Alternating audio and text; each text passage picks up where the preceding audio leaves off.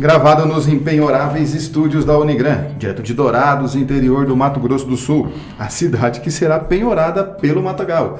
Esse é o seu podcast Direito do Mato.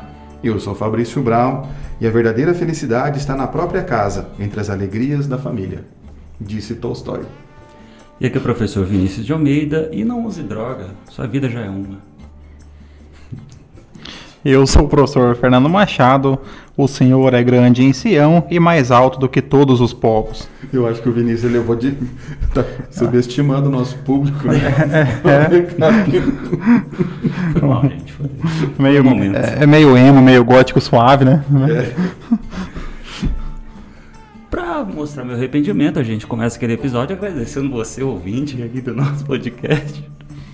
Direito Mata, obrigado aí. É com você que a gente consegue fortalecer mais ainda aqui esse nosso bate-papo. Também fica aquele agradecimento ao Unigram por fornecer esse estúdio e a ajuda sempre única, mágica, maestral do grande Paulo que faz todo esse podcast funcionar. Inexorável. Não, é inexorável também. tempo, ó. Ah.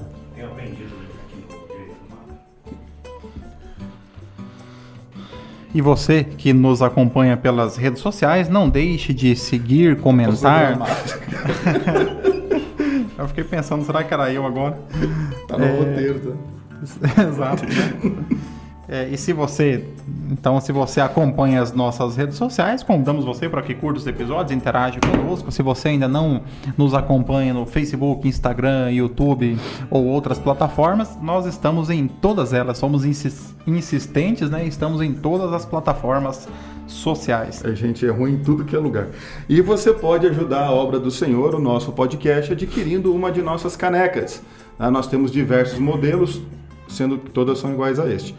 É, e compre aí. Só um pouquinho para a gente continuar, porque novamente estamos tendo problemas técnicos aqui esse computador travando de novo. Então tá. Só.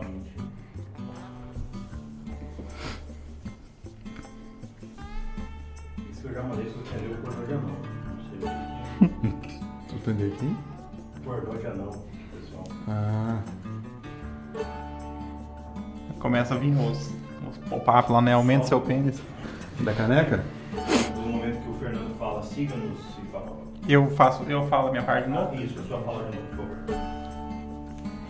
E para você, irmão ou irmã, pedimos que nos acompanhe em nossas redes sociais, Facebook, Instagram, YouTube, Orelo, Spotify, todas as mídias sociais. Nós, nós estamos de forma insistente, presente em todas elas, tentando chegar ao máximo de pessoas possível, né? Seja um colaborador e nos acompanhe, divulgue para seus amigos, familiares e colegas de trabalho divulgue o conhecimento e ainda também adquira uma de nossas canecas contribuindo com essa obra do Senhor. Diversos modelos, todos iguais a este, mas você tem a liberdade de escolher.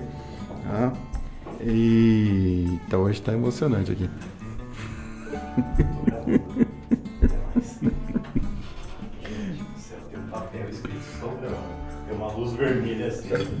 Aí o professor vai entrar e sentar no meu colo. Aí o, o estagiário vai apertar, ô, nós vamos fazer amigo secreto? Tipo assim, um negócio nada a ver assim. Bom, terminei a parte da caneca. Daí você já pode ir. E mais um episódio aqui para ajudar o nosso ouvinte que está começando aí, quem sabe seu estágio, quem sabe a sua vida como um advogado recém-formado. E a gente trouxe um tema extremamente prático que é, encara o advogado aí todo no seu dia a dia. E é justamente aquela coisa maravilhosa que a pessoa ela tem que submeter uma vez na vida para entender o quão é errado é fazer isso, que é a ideia de ser fiador. Nós temos uma decisão recente aí por parte do STF que acabou confirmando uma coisa que para muitos todo mundo já achava que era assim. Então olha só, STF permite penhora de bem de família do fiador em aluguel comercial. O Supremo Tribunal Federal decidiu que é constitucional a penhora do bem de família do fiador de contrato de locação comercial. O placar ficou 7 a 4 e se encerrou no dia 8 de março. A maioria dos ministros seguiu o voto do relator, ministro Alexandre de Moraes, para quem a lei que dispõe sobre a empenhorabilidade do bem de família não fez distinção entre residencial e comercial, ao excepcionar o fiador. Em 2010, o STF publicou a seguinte tese para fins de repercussão geral, que é o tema é, 295. É constitucional a penhora de bem de família pertencente a fiador de contrato de locação, em virtude da compatibilidade da exceção prevista no artigo 3 inciso 7 da Lei 8.009 de 90, com direito à moradia consagrado no artigo 6 da Constituição, com redação da Emenda Constitucional 26 de 2020. Alexandre de Moraes, o ministro relator, entendeu que é possível sim a penhora do bem de família do fiador em contrato de locação comercial. Para o ministro, a Lei 8.009 de 90 não fez distinção entre locação residencial e comercial para fim de excepcionar a empenhorabilidade do bem de família do fiador. Em outras palavras, decidiu que é possível a penhora, independentemente da locação residencial ou comercial. Afirmou o ministro que o fiador de locação comercial de livre e consciente vontade assumiu essa fiança e, ao assumir, soube que seu patrimônio integral pode responder em caso de inadimplemento, inclusive seu único bem. Para ele, reconhecer a empenhorabilidade poderia causar grave impacto na liberdade de empreender do locatário e no próprio direito de propriedade do fiador. Assim, propôs a seguinte tese: é constitucional a penhora do bem de família pertencente a bem de família. Saiu duas vezes aqui. É constitucional a penhora de bem de família a fiador de contrato de locação, seja comercial, seja residencial. Os ministros Luiz Roberto Barroso, Nunes Marques, Dias Toffoli, Gilmar Mendes, André Mendonça Luiz Fux acompanharam integralmente. Olha só, enfim foi julgado. Veja, o tema é de 2010 né, e foi julgado então finalmente em 2022. Aqui é aquela máxima, né? No, no, no Brasil, culturalmente, as pessoas não têm o hábito é, de consultar um advogado antes de assinar alguma coisa. Então a pessoa chega e fala: oh, tem como você assinar como fiador? Não tem, não tem problema nenhum, não, pode assinar aqui. E a pessoa, anos depois, vai descobrir que o seu imóvel está sendo penhorado por conta de um contrato. Eventualmente a pessoa acontece ali de assinar o, o aquele contrato para o sogro, para o genro, para a nora, para alguma pessoa. Às vezes você nem mais tem aquela ligação com a pessoa e, e está lá o seu patrimônio respondendo nesta obrigação. Eu acho que convém explicar então essa tal de fiança, né? Ah, fiança, o que, que é fiança? Fiança é uma garantia pessoal. Alguém se responsabiliza pela obrigação de outra pessoa. Então, caso o locatário, o devedor não pague a obrigação, ou seja, no locatário não pagar o aluguel, e isso for ter que ser exigido judicialmente, o fiador poderá acabar arcando. Né? Via de regra, está no Código Civil, a fiança tem o, deve obedecer o, o, o, direito de ordem, ou seja, primeiro eu cobro o locatário, ele não tem patrimônio, daí eu cobro o fiador. Né? Porém, é comum nos contratos de locação colocar que o fiador renuncia ao benefício de ordem, daí já se torna um devedor e solidário. Aí eu posso ajuizar a ação contra o locatário, contra o fiador, contra os dois ao mesmo tempo. Aí fica a critério do, do credor, né? O credor vai melhor escolher quem ele vai cobrar, ou seja, vai cobrar quem tem condição de pagar. Primeiro ponto, professor Fabrício, explique para nós a diferença do fiador e do avalista. Do fiador e do avalista. Do quê? Charlie o funk. Essa é velha, né? Mas tudo bem, vamos lá. É, eu fiquei perdido nessa. Ah, Você era novo na época. Um anda bonito e o outro elegante. Essa é a diferença, Vinícius. É. Ah, o fiador e o avalista, os dois são garantias pessoais. Então, é sempre uma pessoa que se obriga que se responsabiliza pela obrigação de outra. A diferença está na aplicação deles, basicamente. A fiança se aplica aos contratos e o aval aos títulos de crédito e semelhantes. Tá? Eles têm algumas semelhanças contra benefício de ordem, etc. e tal, mas são duas garantias pessoais. Então, o avalista e o fiador são semelhantes nesse sentido. O que diferencia em qual título que você vai colocar. Se é um título de crédito, uma certa do produtor rural, as cédulas em si, cheque, promissória, duplicata, vai ser um avalista. Então ali na nota promissória tem um, um cantinho ali que você pode, que tem Colocar. um avalista. Isso. Aí você preenche o nome, o CPF da pessoa, e eles... cada pessoa assinando junto, ele se compromete. Isso, e o, o, o aval ele está ali, né, junto, meio solidário com o ser humano. Na fiança tem o, a, o benefício de ordem. Mas a são diferenças bem pequenas. Na prática, garantia pessoal, onde alguém se responsabiliza pela obrigação de outra. De outrem, fica mais bonito. Ah. E o contrato de fiança, ele tem algumas formalidades, né? É, se não me falha a memória, ele é considerado um contrato acessório, né? Só que o, a própria legislação civil ele põe algumas formalidades, como por exemplo, ele tem que ser expresso. O contrato de fiança deve necessariamente ser expresso. Né? Não tem a, A fiança tácita não, não existe. Não existe uma. Por exemplo, você, Bom, você, você responde comigo no, no WhatsApp, sim, na, na daí depois. É. É, inclusive na fiança, no, no aval também, né? Se o, o fiador é casado, então a fiança deve ser dada pelo casal. Casado ou em união estável, né? Porque na fiança, inclusive, se o cônjuge não der anuência, ou seja, assinar junto como fiador, a fiança é nula. Porque o próprio Código Civil diz. No aval, tem o entendimento do STJ que não é nulo o aval mas deve respeitar o, o quinhão do cônjuge. Então você não pode penhorar tudo. Penhorar só a metade daquele que deu o aval. É, só, é por causa do instituto ser voltado a, a- a- a- mais ao direito empresarial e Questões comercial. comerciais, É, né? Então tem essa, essa pequena diferença. Mas os dois, obrigatoriamente, se é casado, tem que comparecer o cônjuge ali junto. Por causa dos regimes de bens, o patrimônio pode ser comum, né? E você está falando que você vai pagar a dívida de outra pessoa. Então é bom contar para a esposa, a esposa contar para o marido. É, Ah, ah, sabe essa casa que a gente mora? É, que a questão da Arru- fiança, Arruma suas coisas. aquilo que o Vinícius falou, que não deve ser feita a fiança, né? Até que tem um ditado do direito, né? Um, eu acho que é um locardo jurídico muito antigo, que é todo castigo para trouxa é pouco, né? Você não precisava ter Segundo aceitado. Ponte Miranda, né? É, Confúcio, é. Confuso. Aí é, aí é o direito oriental já. É, aqui é a questão do. o- é, é, em qualquer modalidade em que você empresta, é, vulgo empresta o nome, né? A pessoa que tem como você comprar aqui no seu crediário, comprar o item para mim, eu vou te pagando. E tem, uns co- que assim, empresta uma folha de cheque. É, tem Até como- isso tem. Exato, uma folha de cheque. Tem como você passar no seu cartão e eu todo mês vou pagando. Ou o que acontece, infelizmente, com muitos idosos. Um filho, um parente ali faz aquele. aquela. uma espécie de uma chantagem emocional, né? Com, com o idoso e fala assim: tem como você fazer um empréstimo e eu vou.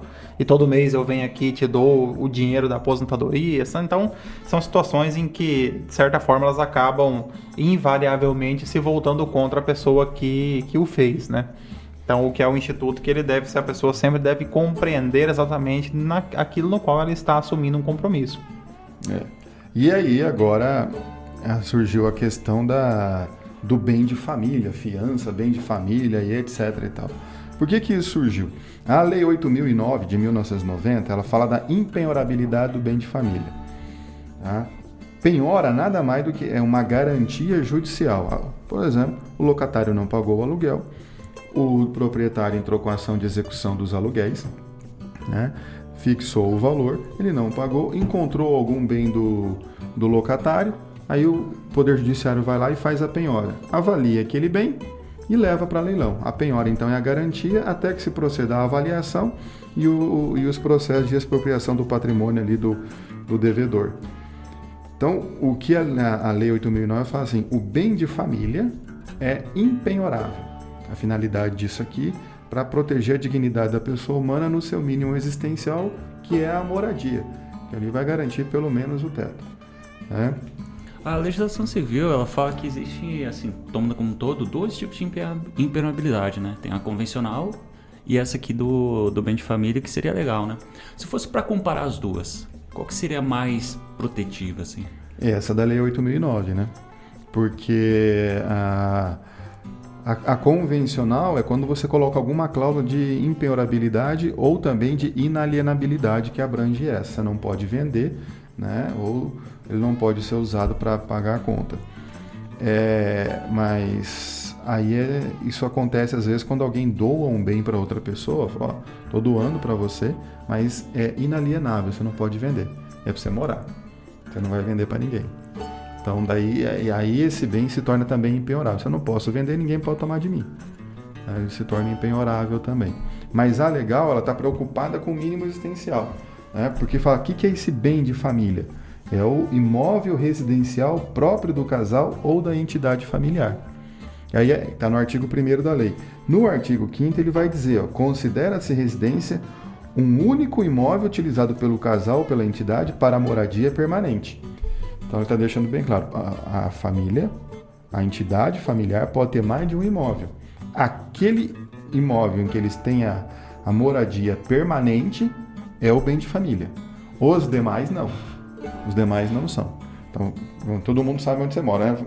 Então, você mora aqui, aqui, a tua família mora aqui, etc.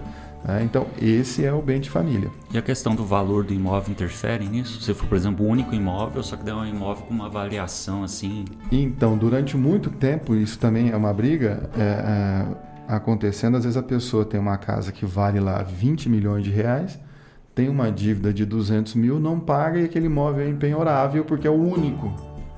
É, é a residência. É, já foi tentado várias vezes e surgiu um precedente recente agora que autorizou a venda desse imóvel, paga e o restante você compra outro imóvel. Dá para morar num de, de 19 milhões, e 800, e 800. mil. Dá para você comprar uma Ser casa mais humilde, né? relativa, né? Então, por esse motivo é muito comum que, por exemplo, as imobiliárias aqui em Dourados pedem. E as imobiliárias em Dourados elas têm um, um, um nível de exigência altíssimo para você, que você alugue um imóvel. Né? É, é, é, quase que você não precisaria, você é, teria é, duas casas. Na verdade, é, muito difícil você conseguir alugar o imóvel nas imobiliárias em Dourados e muito mais difícil é sair do imóvel, porque depois eles cobram o valor de 30% do imóvel para você conseguir sair, né? Aí começa a cobrar taxa que você não sabe nem de onde que, que veio, né? É, eu até brinco, eu falo, é, é melhor você, se for para realizar um contrato, é melhor vender a alma para Satanás do que alugar uma casa aqui em Dourados por imobiliária, né?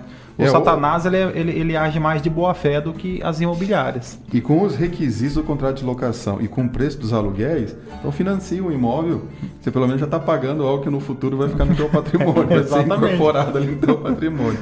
Né? Mas a, a, e a lei ainda fala, então, casal ou entidade familiar. E essa entidade familiar, então, fica amplo, né?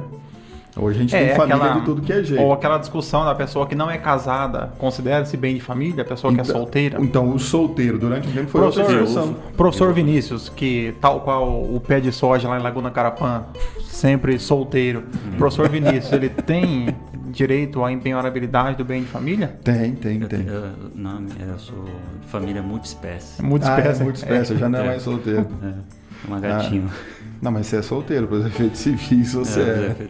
Mas é uma entidade familiar, não é um casal, é uma entidade familiar, família multiespécie. Mas é, é o sol, aquele que vive sozinho, feito pé de soja, ele consegue também a, a, a empenhorabilidade, porque falou, casal é entidade familiar. Quem mora sozinho entra no conceito de entidade familiar, que é o mais amplo que existe hoje no direito. Você consegue encaixar tudo que for aqui. Eu acho que até um grupo de amigos, se bobear, vai virar entidade familiar daí. Tá?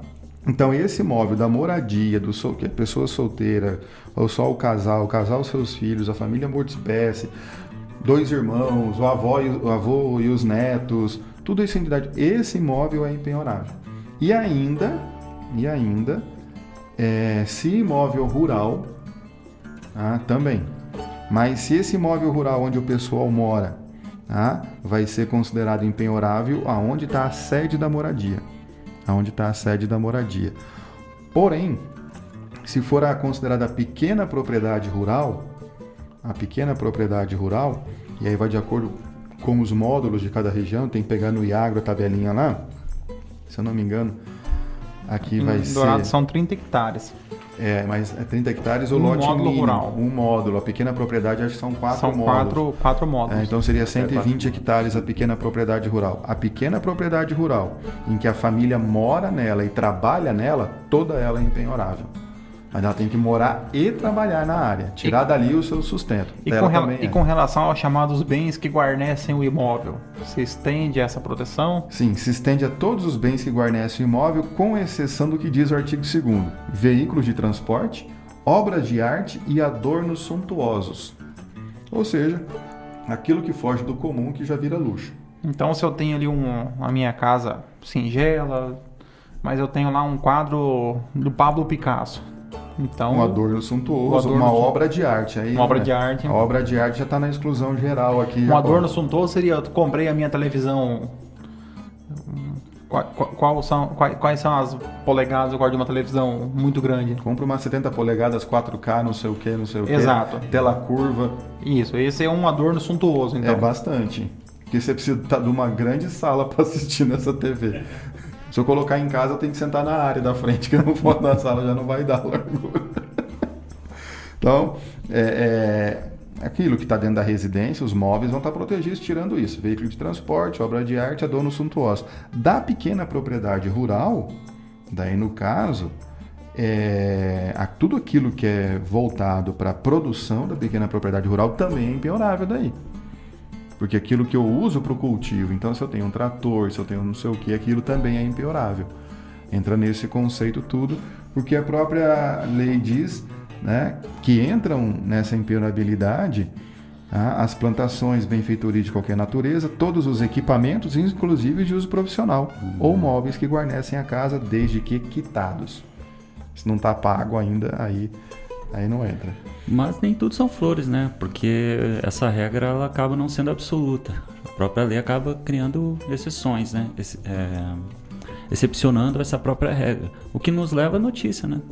É interessante porque as exceções que tem na lei, no artigo 3 elas são extremamente importantes até para movimentar o mercado de, de, de, de- financiamento de novas eh, residências e etc., do mer- próprio mercado imobiliário. Então ele coloca ali aquelas exceções. Essa é uma lei que já foi mudada umas três, quatro vezes. A própria redação do inciso 7 que é o objeto da notícia, teve três mudanças, né? mas é tudo semelhante, mas eles vão mudando. Que, que- quais são as possibilidades? A primeira, pelo titular de não é empenhorável.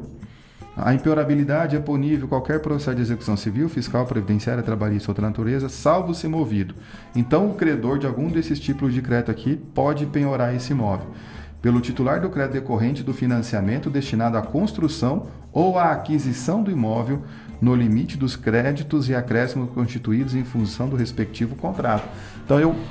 Fui na Caixa Econômica, financei meu imóvel. Isso. A Caixa não paguei. A Caixa Econômica ajuizou uma ação contra mim. Penhor. Evidentemente que eu não posso alegar que o imóvel que eu É devo empenhorável, é é. empenhorável. Por quê? Até porque se fosse assim, o Brasil, conhecendo o brasileiro, né?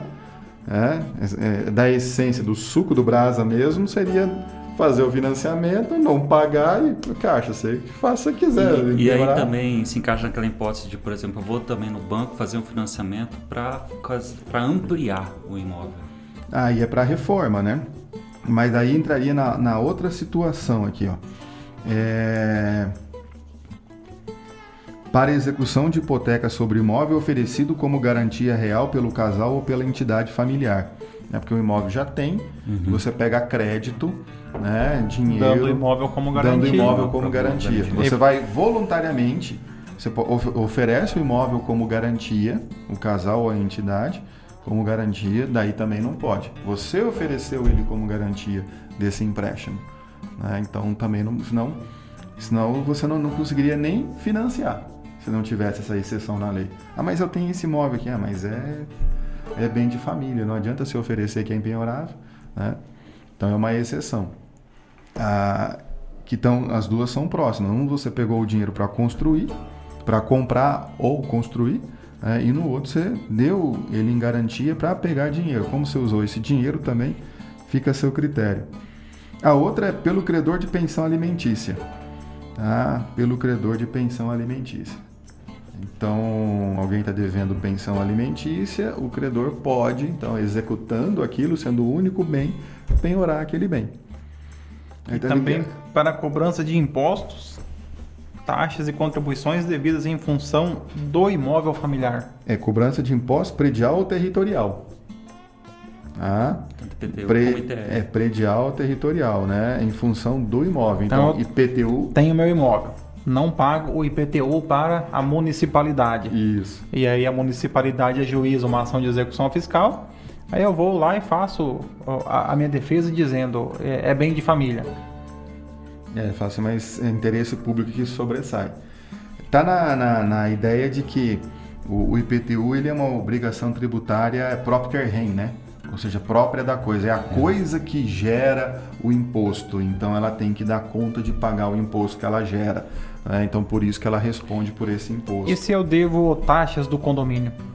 Aí não, aí não tem. É, o condomínio tem que dar um jeito de executar. Aí vai pega o carro do cara, né? Que tá ali, mas não dá para pegar. O que a municipalidade faz, ela, dependendo do valor, né? Ela já executa no ano seguinte, ou deixa juntar dois, ou no máximo cinco.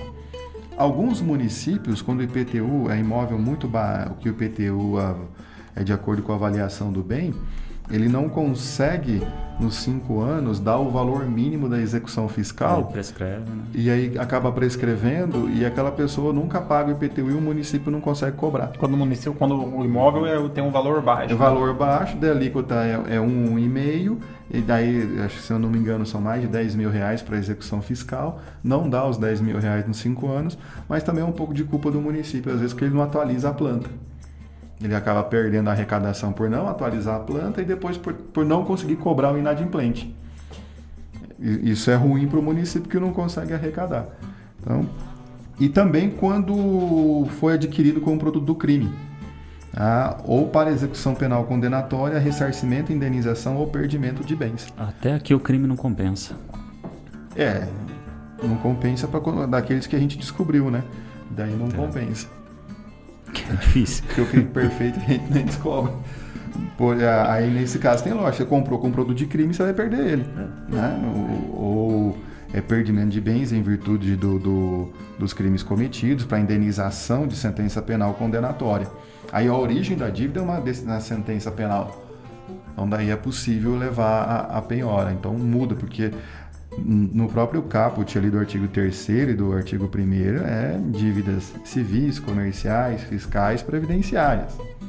É, pode Não é? ocorrer isso, Aí penal não entra nessa questão aqui, então fica fora. tipo um estelionato, né? Pessoa comete, assim, ou uma fraude de documentação. É, mas é que, mas é que, por exemplo, se houver se uma né? responsabilidade, ela é uma, ela é um- uma sentença com efeito civis para fins de reparação, né? É uma ação Sim, civil sim. ex delito, aí É. entra na questão civil. Então ela vai para ação civil, né? Então Mas a na vítima, reparação é a, a crime contra o poder, a, a, a, a erário, essas coisas assim. Mas acredito que o próprio juízo na juízo Ou na- numa questão na da- própria da- sentença penal ele já defina, né? É, ou a multa também, dias multa Ah. fica muito alto, tudo, aí dependendo do, do seu juiz ali. E por último, no inciso 7 do artigo 3 por obrigação decorrente de fiança concedida em contrato de locação. Eu tenho uma crítica contra o artigo 7 contra esse inciso 7 porque ele não tem nenhuma relação com os demais. Todos os demais têm uma explicação lógica do porquê está ali como exceção. Isso aqui não tem exceção, isso foi colocado aqui é apenas para que para beneficiar o mercado, a- de- da- o, mercado imobiliário. É a única finalidade, mas ele não guarda uma relação lógica com É os porque demais. em todos os outros, é, em, em todos os outros a exceção está vinculada à própria origem do, elas têm origem no próprio bem. Isso. É, e com o contrato de exceção locação do, não. do credor da pensão alimentícia, que é, que é uma justificativa da dignidade humana, porque você está falando de subsistência de outra pessoa. Isso, até porque há um vínculo. Se tem uma pensão alimentícia aqui, é, é pro- é, vai ter um vínculo ali sanguíneo ou civil entre credor e devedor. Então, agora da fiança não. E aí sempre foi uma discussão, isso sempre foi combatido. Ah, primeiro a condicionalidade, se podia, se não podia. Daí depois surgiu a questão da condicionalidade quando eu dou, eu sou fiador de um contrato de locação comercial. E a- é claro, a lei nunca fez distinção. Se é, é condicional de um contrato de locação é, é, residencial ou comercial, é independente. Se pode um, pode o outro. Só que colocou uma pá de cal nesse sentido, né? Então a, a questão agora deixou de ser controvertida. Porque o que acontecia antes, quando tinha muita controvérsia? As imobiliárias exigiam um fiador que tivesse no mínimo dois imóveis. Por quê? Um vai ser bem de família, o outro vai estar disponível para garantir o juiz em eventual execução. Só que, é claro, conseguir alguém que tem dois imóveis E que queira assinar, que né? queira ser fiador, já dá uma dificuldade. Você coloca assim, alguém que queira ser fiador e que tenha dois imóveis. Aí já cria uma dificuldade. Você tem que achar alguém que queira ser fiador e tenha ao menos um imóvel. Né? Agora, essa questão da, da, da, da fiança, porque é uma, é uma obrigação pessoal, né? E sendo obrigação pessoal, está colocando o seu patrimônio como um todo. O próprio Código Civil fala na parte do direito das obrigações que o que, patri- o que responde pelas obrigações do devedor é o patrimônio dele. Então ele está colocando o patrimônio dele em jogo. E a proteção que ele teria, a lei não dá. Então é todo o patrimônio dele em jogo. Então tem que confiar demais no, no locatário, né, no afiançado. O fiador tem que confiar demais no afiançado para poder fazer isso. Em resumo, só faça isso se for seu filho, sua filha. Nem filho, Genro e a filho. nora. Nem Não. filho e filha? Nem filho e filha, não, pô. Não dá pra confiar em hoje em dia mais ninguém, não. É que os filhos do Vinícius ele não conhece, né? Tá tudo perdido no mundo, então. É, o professor Vinícius fala assim, mas o professor, professor, professor Vinícius é pai de pet, né? É pai de É, pé. é, né? pô, o Vinícius não é vou pai financiar, composto também, por aí também pode ser que, né? Pode Não. ser também. É. Ah, não, não joga pra Mas assim, tem, tem uma coisa que o, no voto do Alexandre de Moraes ele menciona que tem essa coisa que. Por que, que ele fez essa interpretação permitindo também os imóveis. É, as locações de imóveis comerciais o, não aplica a imperabilidade do bem de família para o fiador. Eu achei interessante essa expressão que ele usa, que poderia causar grave impacto na liberdade de empreender do locatário. Daí ah, para, a, gente, a gente pensa o seguinte, pô, assim, mas, como assim? Mas como o locatário ficaria prejudicado nisso? É que realmente ficaria mais difícil pro locatário conseguir firmar um contrato de locação. Porque daí o locador ele vai ter que impor para ele outras modalidades de garantia que é muito mais penoso para um locatário, que é, um, por exemplo, calção, que normalmente costuma ser quase um ano de aluguel aí, e é, e é caro pra caramba. Ou então uma coisa que é mais caro ainda, que, só que pro locador seria ótimo, que é o seguro. Seguro fiança. Seguro fiança. É que na- nas comerciais é, é comum, ah, não estou falando que é sempre assim, mas é comum que o locatário é a pessoa jurídica, a sociedade empresária, né, ou a empresa individual é, ali limitada, e o fiador seja o sócio ou a pessoa física. E ele tem o imóvel dele. Então ele é o fiador dele mesmo, na verdade. Tá? Se a imobiliária aceitar aquilo, você tem a sociedade empresária e um dos sócios é o fiador. Tá? Porque ele tem o imóvel dele, então está garantindo. Então, aí, nesse caso, daí é possível. Tá? Veja, a, a lei fala, mas não fala, por exemplo, se o locatário ele tem o bem de família dele. O do locatário é permitido. É protegido. É, eu vou alugar uma sala comercial, um salão comercial no centro da cidade. Eu, Fabrício, e eu tenho a minha casa, casa própria, bonitinho. A minha a casa está é protegida. Aí eu vou lá de besta e Fiador. assino como fiador. A minha É. vai. A sua vai. Viu que é legal ser fiador? É, eu acho assim, a pessoa que pede para outra pessoa ser fiadora, para para fazer o empréstimo, para que ela faça o pagamento, para comprar no cartão, essa pessoa tem que ter um- tem que ter uma coragem muito grande, porque é uma proposta extremamente indecente, né? Ah, ué. Cara de pau, cara lavada, É, vai lá e é. pede, ué. Todo dia de manhã sai de casa um esperto e um trouxa. Quando os dois se encontram, dá negócio. Irmãos e irmãs, chegamos ao final de mais um episódio do Direito do Mato. Agora você já sabe, é, se uma pessoa pedir para que você seja fiador, avalista, assine algo, assumindo alguma obrigação, você nunca mais converse com essa pessoa. Exceto Pra- filho e filha, né? É, Já que filho e vocês filha, aí, é, né, eu imagino que a, que a família tem que ser preservada, né? Mas em outros casos você nunca mais sequer converse com essa pessoa, né? Para que você evite um problema posterior. Fica aqui o nosso agradecimento mais uma vez à Unigram, a- ao Paulo, que nos auxilia, que faz aqui a, a direção é, é, de, de fotografia, de imagem, a edição, o roteiro, conteúdo pedagógico e que Maquiagem. é, maquiagem, né? A única, coisa tudo que, aqui. a única coisa que a gente faz que é o roteiro, agora o Paulo vai fazer também. Fica o nosso agradecimento também à Unigram, que nos cede esse espaço de forma gratuita e sem a necessidade de fiador. E, sobretudo, a você, irmão, irmã, que nos acompanha, que nos ouve, que, nos, que contribui conosco com o, o seu carinho e a sua atenção. Seja fiador do projeto Direito do Mato, deixando um like aí no nosso vídeo do YouTube. Ah, é. deixando um like no nosso vídeo, deixando um comentário também. E aproveita e vê os nossos episódios anteriores, tanto no YouTube como no Spotify, no Orelo e em outras plataformas. Confere a gente nas redes sociais, tanto no Instagram e no Facebook. É um espaço aberto também para você. Pode enviar eh, sugestões, dicas, que a gente está aí sempre à disposição. É isso aí, seus fiadores e avalistas. Tenham todos uma ótima semana, um grande abraço. Sejam felizes.